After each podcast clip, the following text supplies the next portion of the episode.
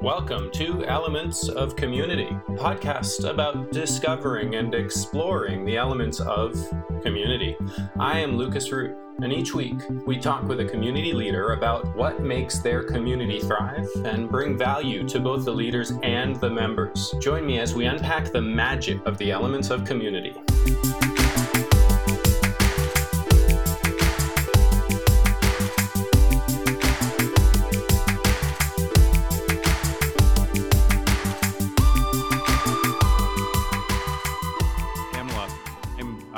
Delighted to have you here. You and I have been emailing back and forth and hopping on Zooms and and uh, chatting a lot actually over the past year as we've gotten to know each other better. And and you are perfect absolutely perfect for this show and i'm so glad that you were able to make some time. So would you introduce yourself? Well first of all lucas thanks so much for inviting me to be a guest on your show. I'm excited to be here. And i'd like to also say i love your five elements of community they're so right. And people need to know about these things so that we can strengthen and grow really powerful communities of change around the world. So thank you for so clearly articulating those five elements. My pleasure. So, me, you know, when you get to a certain age, there's a lot of stuff you could say about yourself, particularly if someone you're someone like me who averaged about three years in a job before I started my own business in the early 90s. So I am someone who, from a very young age, Lucas, was fascinated by different people, countries, and cultures.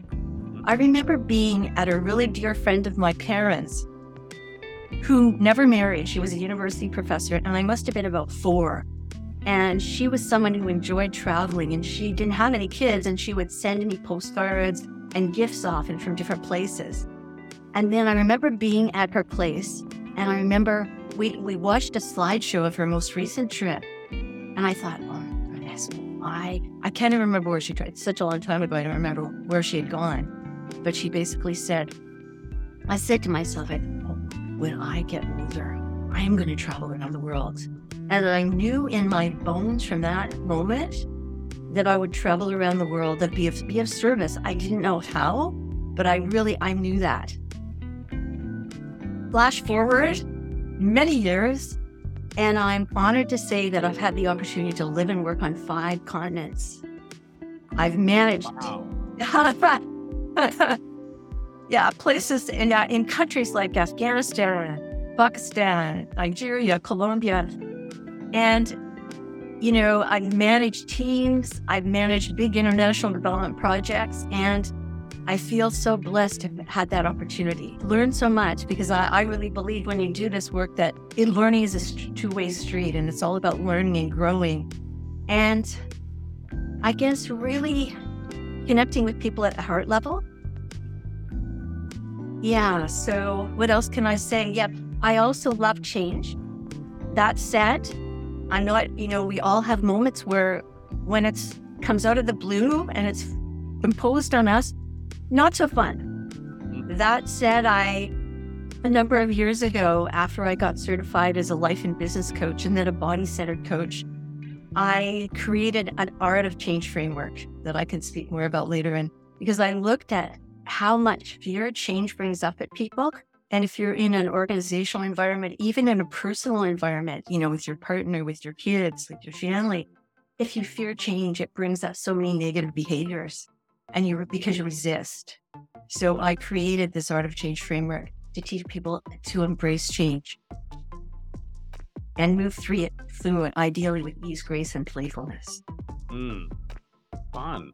Yes, let's talk about that too. In addition to the amazing work that you've done, you also have had kids.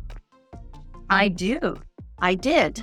Mm. I have a son and a daughter, and they're they're both married, and I'm I'm very blessed to have four grandchildren. Two are five, one is six, and one is seven. Oh, yeah. No, I'm very, very blessed. They don't live in the same city, but I FaceTime them often and I see them. Used to be every three months, now maybe more like every six months in person, but they're very dear to me. The other thing that I do is I founded and I run a national nonprofit called Female Wave of Change Canada. And that's really, I guess, the community that I am nurturing and currently probably that would be more the focus of our questions related to community, because that's I, Female Wave of Change Canada is part of a global social movement, and we're, which is called Female Wave of Change. We're now in more than 40 countries around the world, and I'm an ambassador for Canada of that particular movement. So my role is to build a community in Canada, and there is no models because the laws around the world are so different. So I incorporated Female Wave of Change Canada as a national nonprofit in December of 2020. And I've been growing it since then. I love it. Yes. Yes, we are going to talk about that. And before we do, why don't you tell me a little bit about this lovely book of yours that I read recently? Oh, well, thank you, Luke, for taking the time to read it. Yes, I love writing. That's one of my things. And I'm trying this year to create more space. As you know, we need space for creativity to write more. My most recent book is called The Exploits of Minerva Reflections of a 60 something woman. And it's all about six women who have been part of a women's circle for more than 20 years, supporting each other through a variety of life transitions burnout, separation and divorce, losing the love of your life, finding the love of your life, aging, dealing with aging parents, bunch of stuff, right? Mm-hmm. And it's told through the eyes of the playful and sensitive Minerva. What I did is I interviewed friends and friends of friends who had gone through a variety of transitions, and then I created composite characters. So the stories are real and raw, though you really can't tell who they're from. And Minerva is partly autobiographical, but not totally. And curiously, her essence came to me over 25 years ago when I was riding on a bike path in Ottawa and I slipped there. And I stuffed her down at the time because I my kids were young and I was starting my first consulting business. And I'm like, I don't have time to write about you. Then she came back a couple years ago and said, Yeah, you need to write about me now. So it was really fun to write this book. It was like it just flowed out of me. And then I had to think a little bit more when I created the composite characters. But it was my intention and my why, I guess I would say, Olivia from writing it was what I believe. I believe my mission in the world is to promote peace and understanding. And what I know to be true is people understand one another and they're curious about one another and want to learn, then it promotes peace because then they don't push up against and react negatively. They're curious and they say, wow, wow. So, my why in writing this book was I'll just tell you a quick story, if I may. A couple of years ago, through the, the new newcomers groups, because I'm fairly new to Victoria where I live, I was chatting with a woman and she had moved here from the east coast of Canada. And within six months of moving and retiring, retiring, her husband of like 40 years died of cancer. And so here she is. She's been living with this man since about 22. And there's this incredible void in her life. And she said to me, Pam, no one asks me about it. Since I've been a widow, they don't ask me about it. It's like I'm over here, I'm almost invisible. Nobody writes about this stuff. We don't talk about it. And I thought, oh my goodness. And so that sort of sparked me to think about other transitions that women and men don't talk about either. They sort of keep them to themselves. And so my intention is to bring some of these topics out into the open so that groups of women and also their partners can can talk about these things and their feelings associated with them and also feel like they're not alone in the world and their aunties, their kids, their, you know, they can understand better their nanas and other people. And so, yeah, that was my intention to really promote understanding and curiosity and discussion. And so there are actually book club questions on my website. If because in my intention, I'm a member of a book club, and I think it would be great if women talk about this book in the context of different life transitions they've been through and what those transitions were like for them. I love it. I went through a transition that I didn't talk about with almost anyone. So I totally understand. My it actually is the seeds for the for the podcast. It's the seeds for why I decided that people need to have community, very much in the same way as you. So I and I've I've talked about it already on the podcast. So this isn't the first time I'm telling the story, but you know, I I bought a house, I moved in, my wife and I started getting sick. We didn't know why. It took us months to discover that the house was moldy. Oh my. And it, it nearly killed us. We lost the house, we lost our life savings, we also lost our jobs. We, we lived off credit cards and, and borrowed money for almost a year, uh, went deep into debt. And I, it's part of it is that I didn't talk about it with anybody, but part of it is that I had no one to talk about it with. I had no, and and that shouldn't be. And I looked around the world with with these new opened eyes, realizing that that so there's a difference between common and normal. I realized that my experience was quite common. That people go through transition. Some of them are are terribly upheaving and and leave them in in some respects devastated. And this experience left me and my wife devastated. And they have no one with whom they can talk you know process that that experience except maybe their their therapist and that's transactional it's not personal. Um and they have no one that lifts them up when they've fallen. They have no one that helps them stand to move through to the other side. And to me it's not even about saving money. I'm not sure that being in community would have resulted in a cheaper experience, but it would have been a very different experience. The doctors that I'm working with would be doctors who know and love me. My banker would know and love me and, and would support me.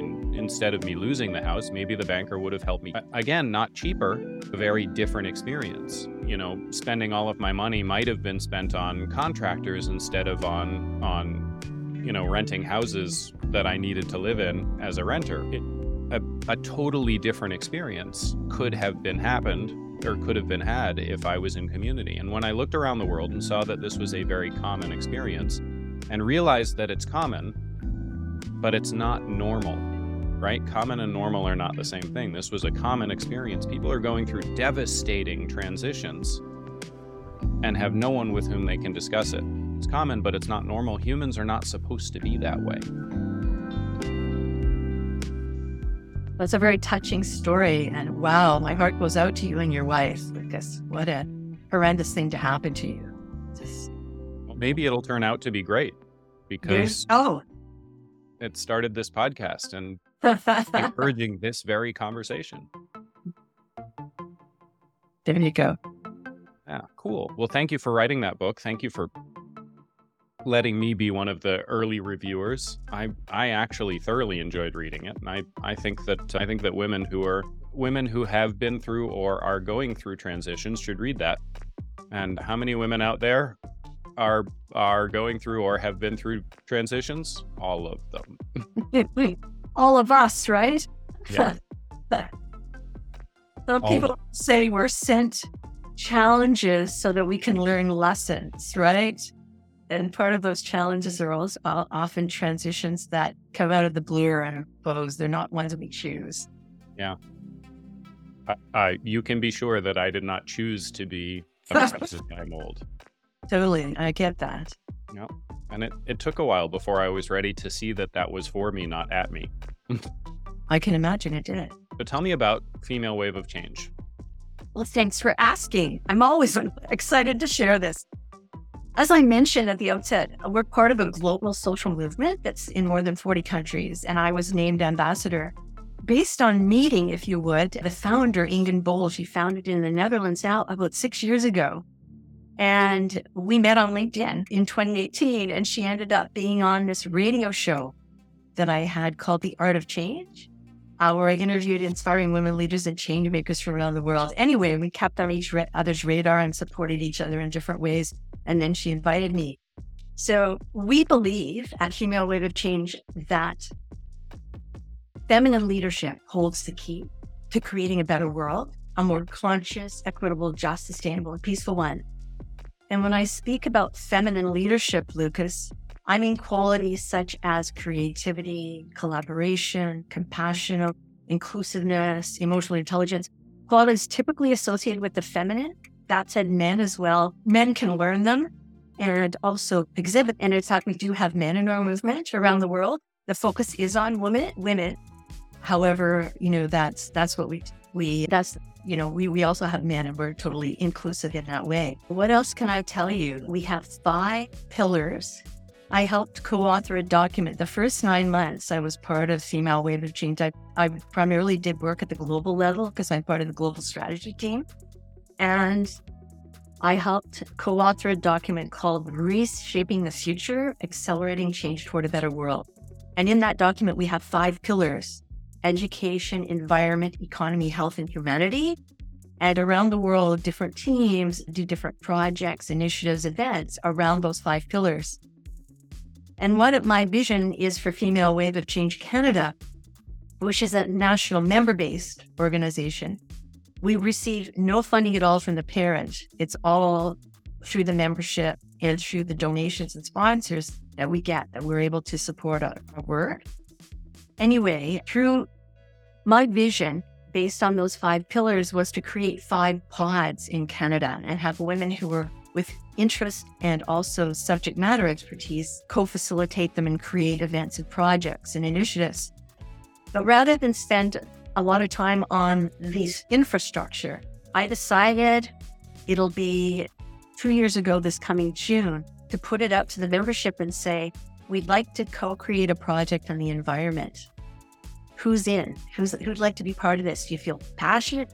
If you're a subject matter expert, that's awesome. But if you're not, that's fine too, as long as you have an interest and are passionate about doing something. And I think for myself, I can say that COVID, the pandemic, really cemented for me how nature can heal herself. Like when I saw the the news coming out of China, of the air quality markedly improving above China in, in six weeks after the pandemic had started because people were pumping pollution, so much pollution into the environment. And when dolphins were reported to be coming back to Venice and swimming in the sea, I'm like, oh my goodness. Like we we need to do something about this and help facilitate that change so that we because you know and, and I read stuff about the the environment and climate change and anyway. So we got together and within less than six months, the small group, it ended up myself and five members co-created what we call a, the Mother Earth Ambassador Program. And it's an experiential, out, largely outdoor education program for girls ages 9 to 12 to teach them how to become Mother Earth ambassadors in their homes, schools, and communities. Ooh. And yeah, I mean, and there's the topics are things like, you know, benefits of being in nature. What happens if you don't spend time in nature? Richard Louv's work on, you know, nature deficit syndrome, eco grief. How do you process it? How? What is an ambassador? What is it a Mother Earth ambassador? And all the girls are intended to create personalized action plans so that they can do specific things to enhance the environment. And we focused on the forest because, you know, environment is huge. And one of the reasons we focused on, on environment, and I didn't know, or the forest, excuse me, and I didn't know about this, but that our team, we did reading, we got, you know, we read books, we read articles on this. And I don't know whether you know this, you maybe do, but there's there are hub trees in forests called mother trees and they're they're like feminine leaders. They exhibit many of the qualities. If one tree, and it may even be of a different species in the forest, is suffering, it's not getting enough nutrients, they send through the mycelium, the fungus underneath in the soil, messages up to the different trees to say, look after this person, this tree, send them nutrients. You know, and so our program actually, we after we did the high level pieces of, you know, the high level goals and impact statements and the content areas, we were able to raise a bit of money and we contracted a curriculum development consultant. And she did an amazing job working with us. So we signed off that in mid December and we have this amazing curriculum. And she found a poem all about trees and how they bend before they break and how they have roots. And so that's what the curriculum hangs on. It's it's amazing and it has an incredible it has a facilitator's guide a detailed program outline so now we're in a process. We've contracted a woman who's an outdoor education person on vancouver island in Metchosin outside of victoria. It also takes in greater victoria. And she is a te- not only a certified elementary and middle school teacher she also has worked with indigenous people in Nunavut and she's an outdoor educator she has a forest school. You may have heard of forest schools. Anyway, she so she has five acres, so she she's going to hopefully do the initial programming starting in April till middle of June, and then we'll evaluate that. And then hope, we're hoping to partner with another organization across Canada and beyond, so that that program can happen in different communities. We are not implementers at Female Wave of Change Canada, but we wanted to co-create things that then we can enable others to take and replicate in different parts of the world. So that's an example. We're a very action oriented group. Do you want me to share a little bit more about us and what we do? Or do you want to ask me to look at I love okay. it. We have monthly meetings with featured guests. I started them. We dovetailed with International Women's Day, March 8th of 2021. So we've been doing in business for about two years, really. And these are one and a half hour virtual meetings. And the guests are from Canada, north of the States, and beyond. And we co-create, either myself or one of my board members co-creates the events with the future guests. Get on a Zoom call saying, okay, based on who you are and what you do, okay, what are some questions I can ask you so that our members learn about it? Could be inclusiveness. Like we had a woman, Anne Marie Schroeder out of Toronto. She's written a book called Being Brown in a Black and White World and what it was like to grow up. Austrian mother, very blonde, black Jamaican father, never fit into both cultures, right? yeah. and what it was like. And uh, yeah, so talking about inclusiveness. So through these monthly meetings, we not only share and hopefully deepen the wisdom about these feminine leadership qualities, but we also provide opportunities for members and also non-members because they're right now they're open to, they're free and they're open to anyone who wants to come to them. And we have a couple of breakouts. We have something called Ripple Impact. We just started, it used to be the Ripple Report, but now we've broken, we just started to break women very early on in, in the events into small groups to introduce themselves and share some sort of change making endeavor they're involved in. And then what happens is that people say, Oh, I know somebody who could help you with that, blah, blah, blah. And this is like just right off the mark. And then we also, after the conversation, which is also interactive with whoever shows up, we break into breakouts to deepen the conversation or also to network and meet other people. So yeah, that's that's some of what we do. And we also have collective wisdom circles. And these are for members. It's a member only benefit. The intention is for women to share their wisdom. We meet or they meet, I didn't do this round, eight to 10 women max virtually once a month for an hour and a half. I do a deep dive sharing their wisdom on a topic, one topic over like a six month period for example, dealing with change and uncertainty. So that is a few things that we do. And at the global level, there's opportunities like I, we also have a leadership development program called Women Leading in Change, three months, once a week, real time with faculty and students from around the world. And I'm honored to be on faculty and I teach the module on authentic feminine leadership. So just, uh, yeah, a bunch of things we're into. wow. I love it. Thank uh, you. that's what an what an amazing group of activities that that you've lined up, and and I'm sure that it's an amazing group of people. Yeah, it is amazing women from different sectors. We in our movement, we believe that leaders come in all shapes, sizes. You don't have to be a CEO or have your own company to be a leader. You can be a leader in your family, in your community, or in your workplace or your business. But yeah, so we draw people from coaches, healers, governments, you know, own solopreneurs, who, just a variety of people, right? Who come from a heart centered place and want to make a positive difference in the world. Beautiful. Yeah. I, I think that we should not overlook community leaders and, and leaders and families. I think I think those should be noticed and celebrated. Yes, I, I'm with you on that. And we don't do enough of that, I think. Yeah. So with with the elements of community in mind, how do you how do you make sure that Female Wave of Change Canada is a community? How do you how do you bring these these people together in a way that that builds and fosters community? Well, one of the things is we do well, I told you about the collective wisdom circles because what we realized I, I think that's a great one. About the pandemic is that people really want to connect, right? And we haven't been able to do it in person, right? So if we can do it virtually and create, we create a safe space. So, you know, the things that you do to create, to build a container, you know, putting out the group expectations or how we're going to show up, total confidentiality, you know, valuing, li- truly listening, only one person speaking at a time, all these things where you create a safe container so that people can show up and know that what is said in the room stays in the room.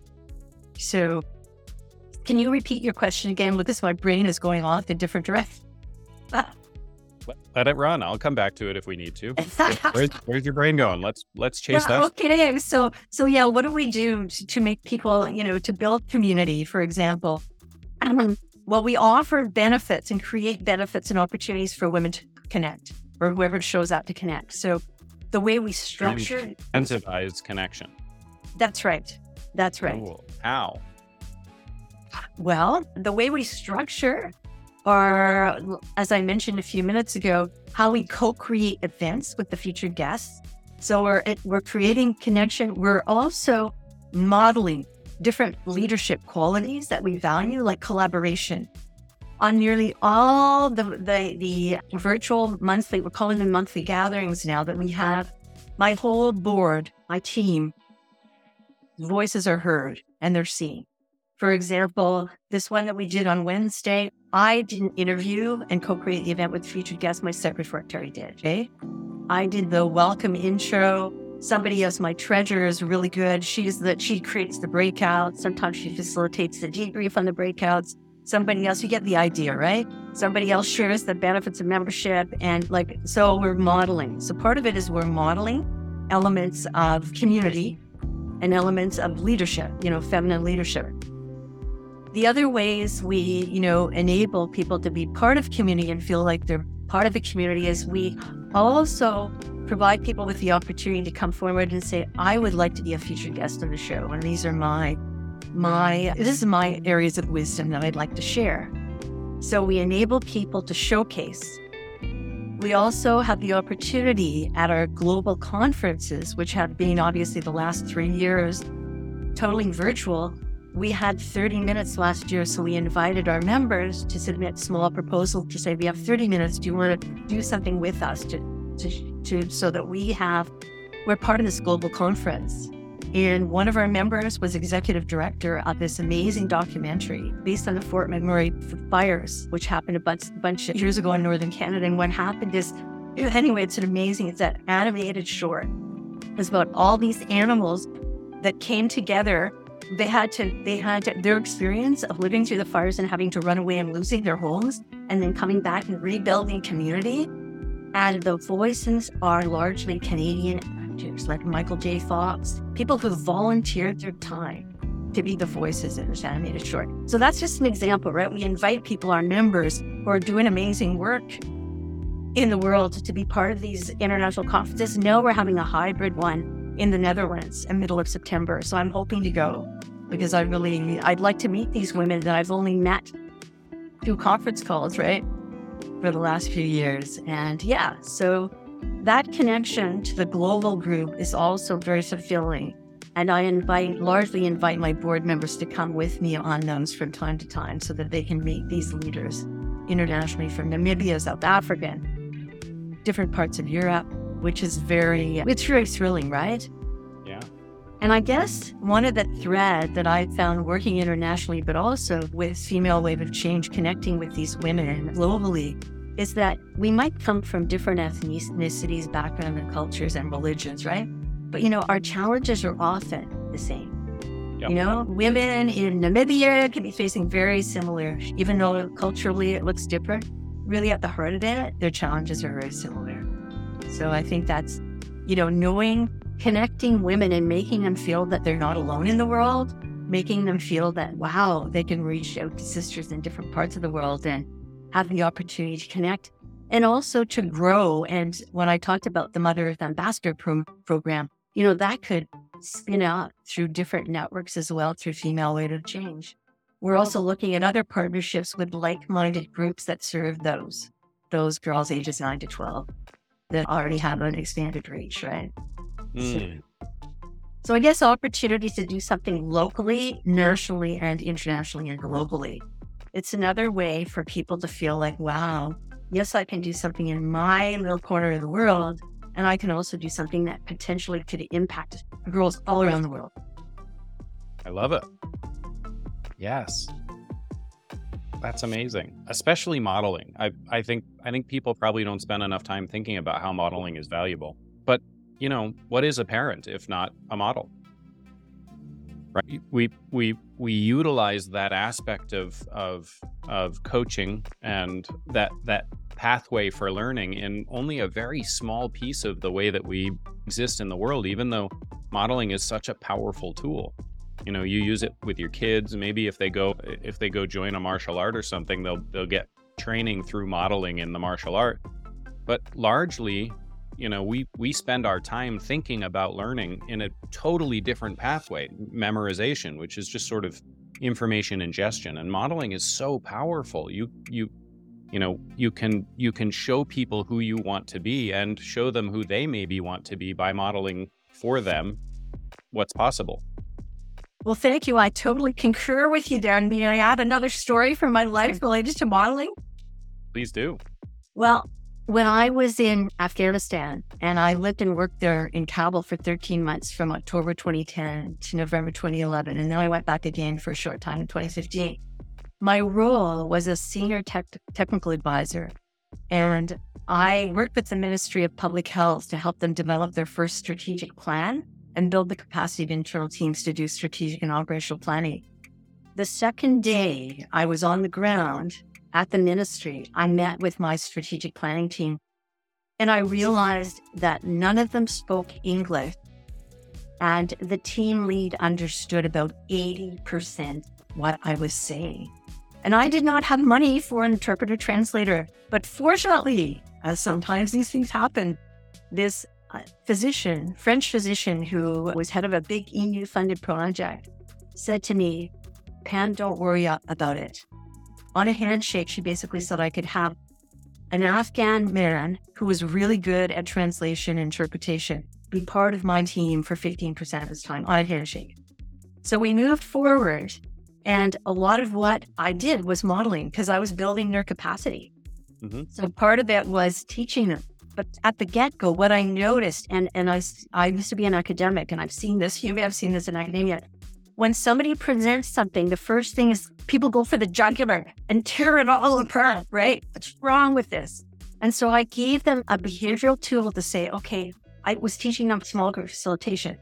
Okay, so I'm saying, so they'd somebody would facilitate something on, on the team that I'd given them to facilitate. And instead of having them rip the person apart, I'd say, okay, what if they do really well on this checklist? So I'd force them. If if they went to the negative stuff first, so they always had to say something negative, and then they, then what concerns do you have, or what could they improve on? And anything they suggested as a concern, then they had to follow up with a suggestion, at least one suggestion to improve it. So it's not about criticizing for criticizing, right? So anyway, through this, my intention was to, for them to model and learn how to always come at assessing a situation from a positive angle, right?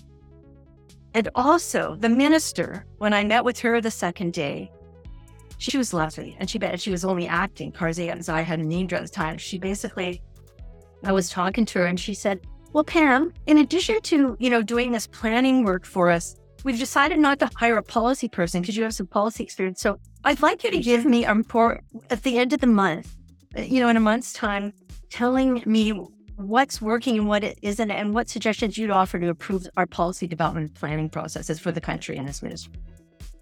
I'm like, oh, King, Your Excellency.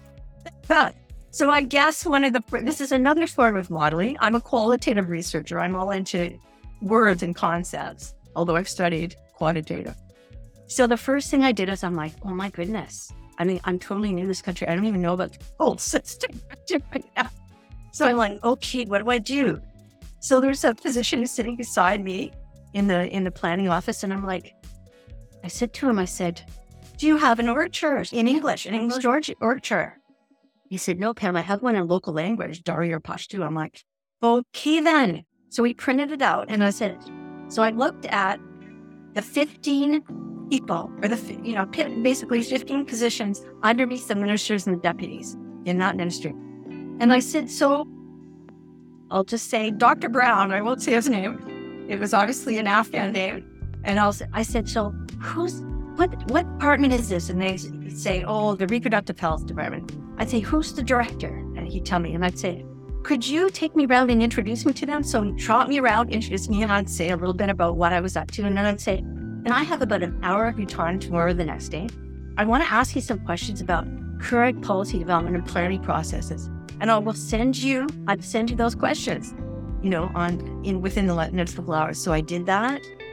I went along, and within a month, I interviewed the top 15 people in these departments underneath the ministers and deputies. I'd ask them how they currently do policy planning, what what what was working, what wasn't, and their suggestions for improvement.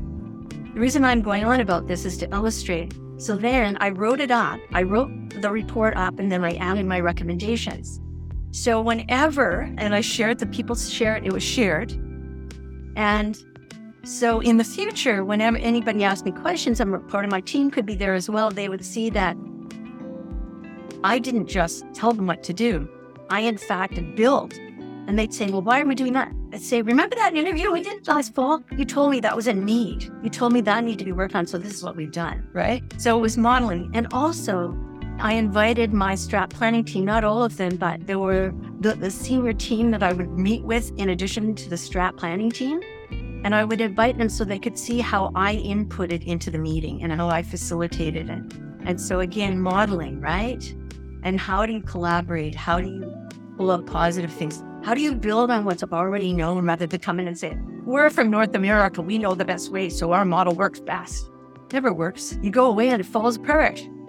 You know, you gotta build ownership. So, one of the things that I think that's one of my gifts, I can not only connect with people from different countries and cultures because I see them from the heart. I don't, I forget, you know, all that other stuff goes away, but I also want to learn from them. And I believe that I don't have all the answers. I can share with them some ideas, but I want to really build on what works and what doesn't for them and understand their context before I barge in and share my things as a, an expert, right?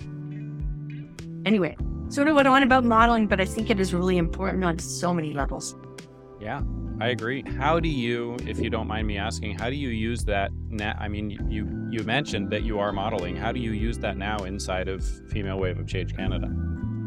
Well, the way we plan our meetings, the way we carry them out, I believe the on my board as well. One of the things I do is I try to, okay, I try. It's partly the board, but I'll go to our featured guests I follow up with a thank you card and a gift because I think that's really important to share gratitude. Mm-hmm. And often, what I'm finding when, because these people are all volunteers, I'm a volunteer, I don't get paid for doing this work. They want to really do it right and do it well because I attract high achieving people, right? And so it's really important to, after the meetings, to send them an email and say, You did a great job, right? And it has to come from the heart. I'll also share, you know, well, maybe next time you could do this, but man, you did a great job. And that's really important because what I find is, and it maybe it's because of COVID as well, but people are tend to be really kind of hard on themselves and and just really and and it may be the people that I attract and they want to make sure they're doing a good job, right? So it's really important to support that and be compassionate. And that's one of the one of the qualities. Be compassionate. Be compassionate with yourself as well you know, every now and again, you know, I think we always have that head stuff going on. Well, I could have done that better, whatever. Well, at the end of the day, you did your best job. So get over it and let it go, right?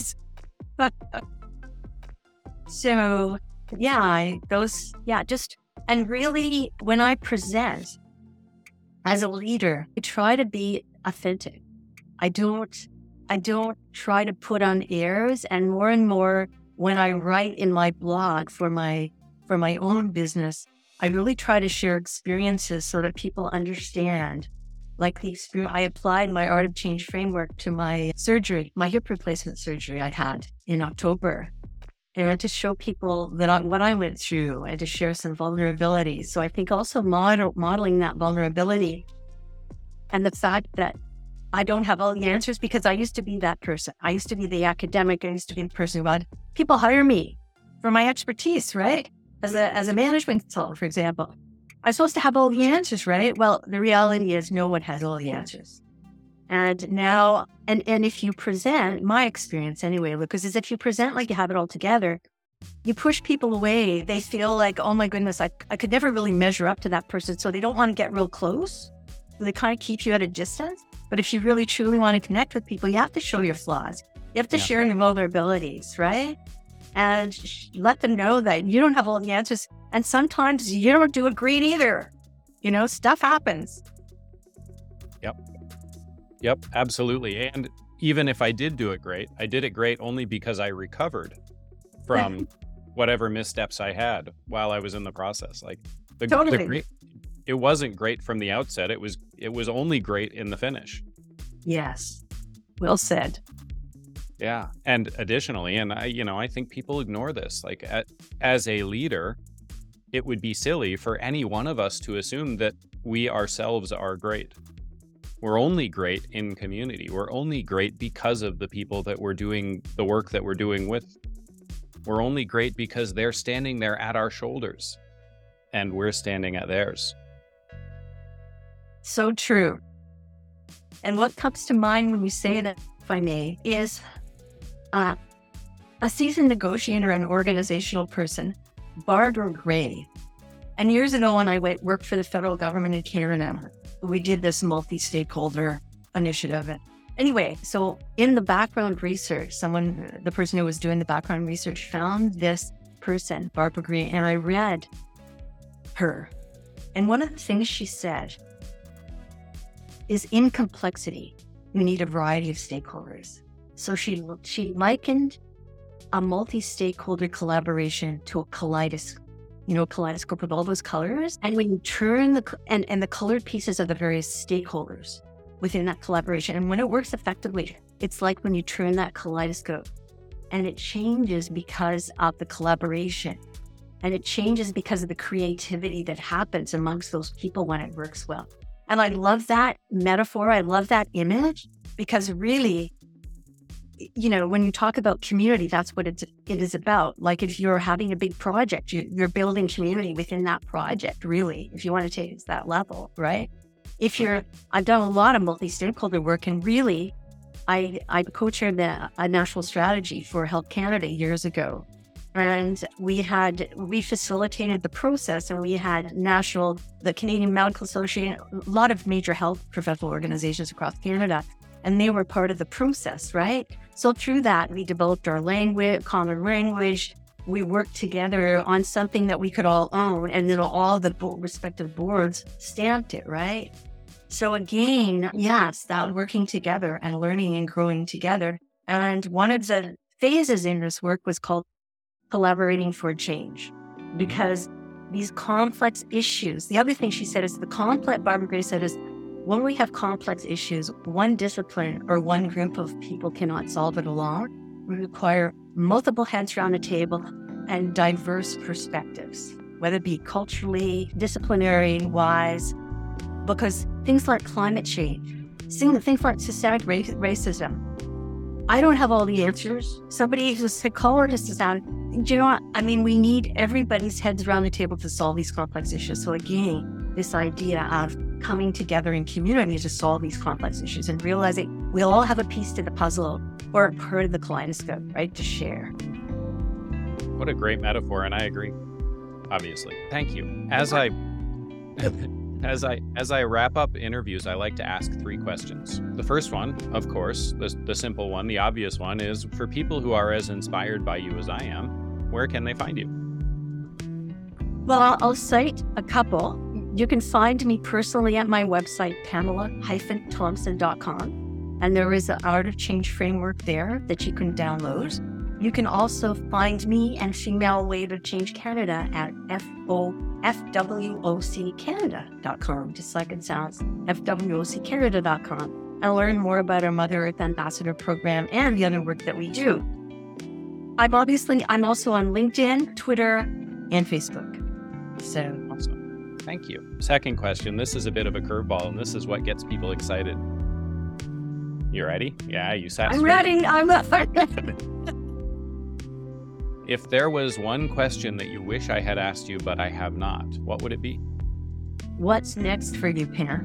Mm-hmm. That's a great question because you've done so much, and and all of it amazing. I agree. Well, that's the third question. What's next for you? Well, I'm consciously trying to create space to write more, Lucas. Mm-hmm. That's what I'm trying. That, that's what I'm do, wanting to do, and it's challenging sometimes because I, I have a lot of balls in the air. That said, my next writing project, as you may know, uh, can tell, my work in Afghanistan was life changing. And I feel called to bust, I would say, di- displace or challenge some myths about Islam, about Muslim culture, about Muslim men, and give people a better understanding of Afghanistan, how it is, how it got to be who it is, and the people. So, right now, I am po- poised to write an historical fiction novel with Afghanistan as the backdrop. And also, part of my process will be interviewing Afghan women and men who I know and creating characters based on their experience pre Taliban, pre Russian invasion, you know, and because I know, like, just one of the women that's a dear friend of mine and she's resettled. There's a number of refugees who have resettled in, in Canada and, and some of them I help. But anyway, she said to me, Pam, when I was 12, Kabul was like a giant garden. And now it's like war zone, bombed out buildings, just like we used to see on MASH, right? Concrete walls, barbed wire. It's a, it's a war zone. That's that's what it's like, right? So so sad, and it wasn't always that way. Mm-hmm. So anyway, so as you can see, I'm very passionate, and one of my Afghan sisters, I will say, has shared with me a number of resources so that I can understand the history from an economic or political different perspective so I can also really do some research on the history and then use that in writing this novel. I love it. Wow. That's going to be powerful. I hope so. I hope so. okay. Good for you. Thank you, Pamela. Well, thank you so much. I'm really enjoying the opportunity to be here, Lucas. Yeah, you were great. Do you have any closing words? Yes. Listen to your heart mm-hmm. and go where it tells you to go. Mm. Yeah. Listen to your heart and go where it tells you to go. Thanks for joining us this week on Elements of Community. Make sure to visit our website, elementsofcommunity.us, where you can subscribe to the show in iTunes, Stitcher, Spotify, or via RSS, so you'll never miss a show. While you're at it, if you found value in this show, we'd appreciate a rating on iTunes, or if you'd simply tell a friend about the show, that would help us out too. Be sure to tune in next week for our next episode.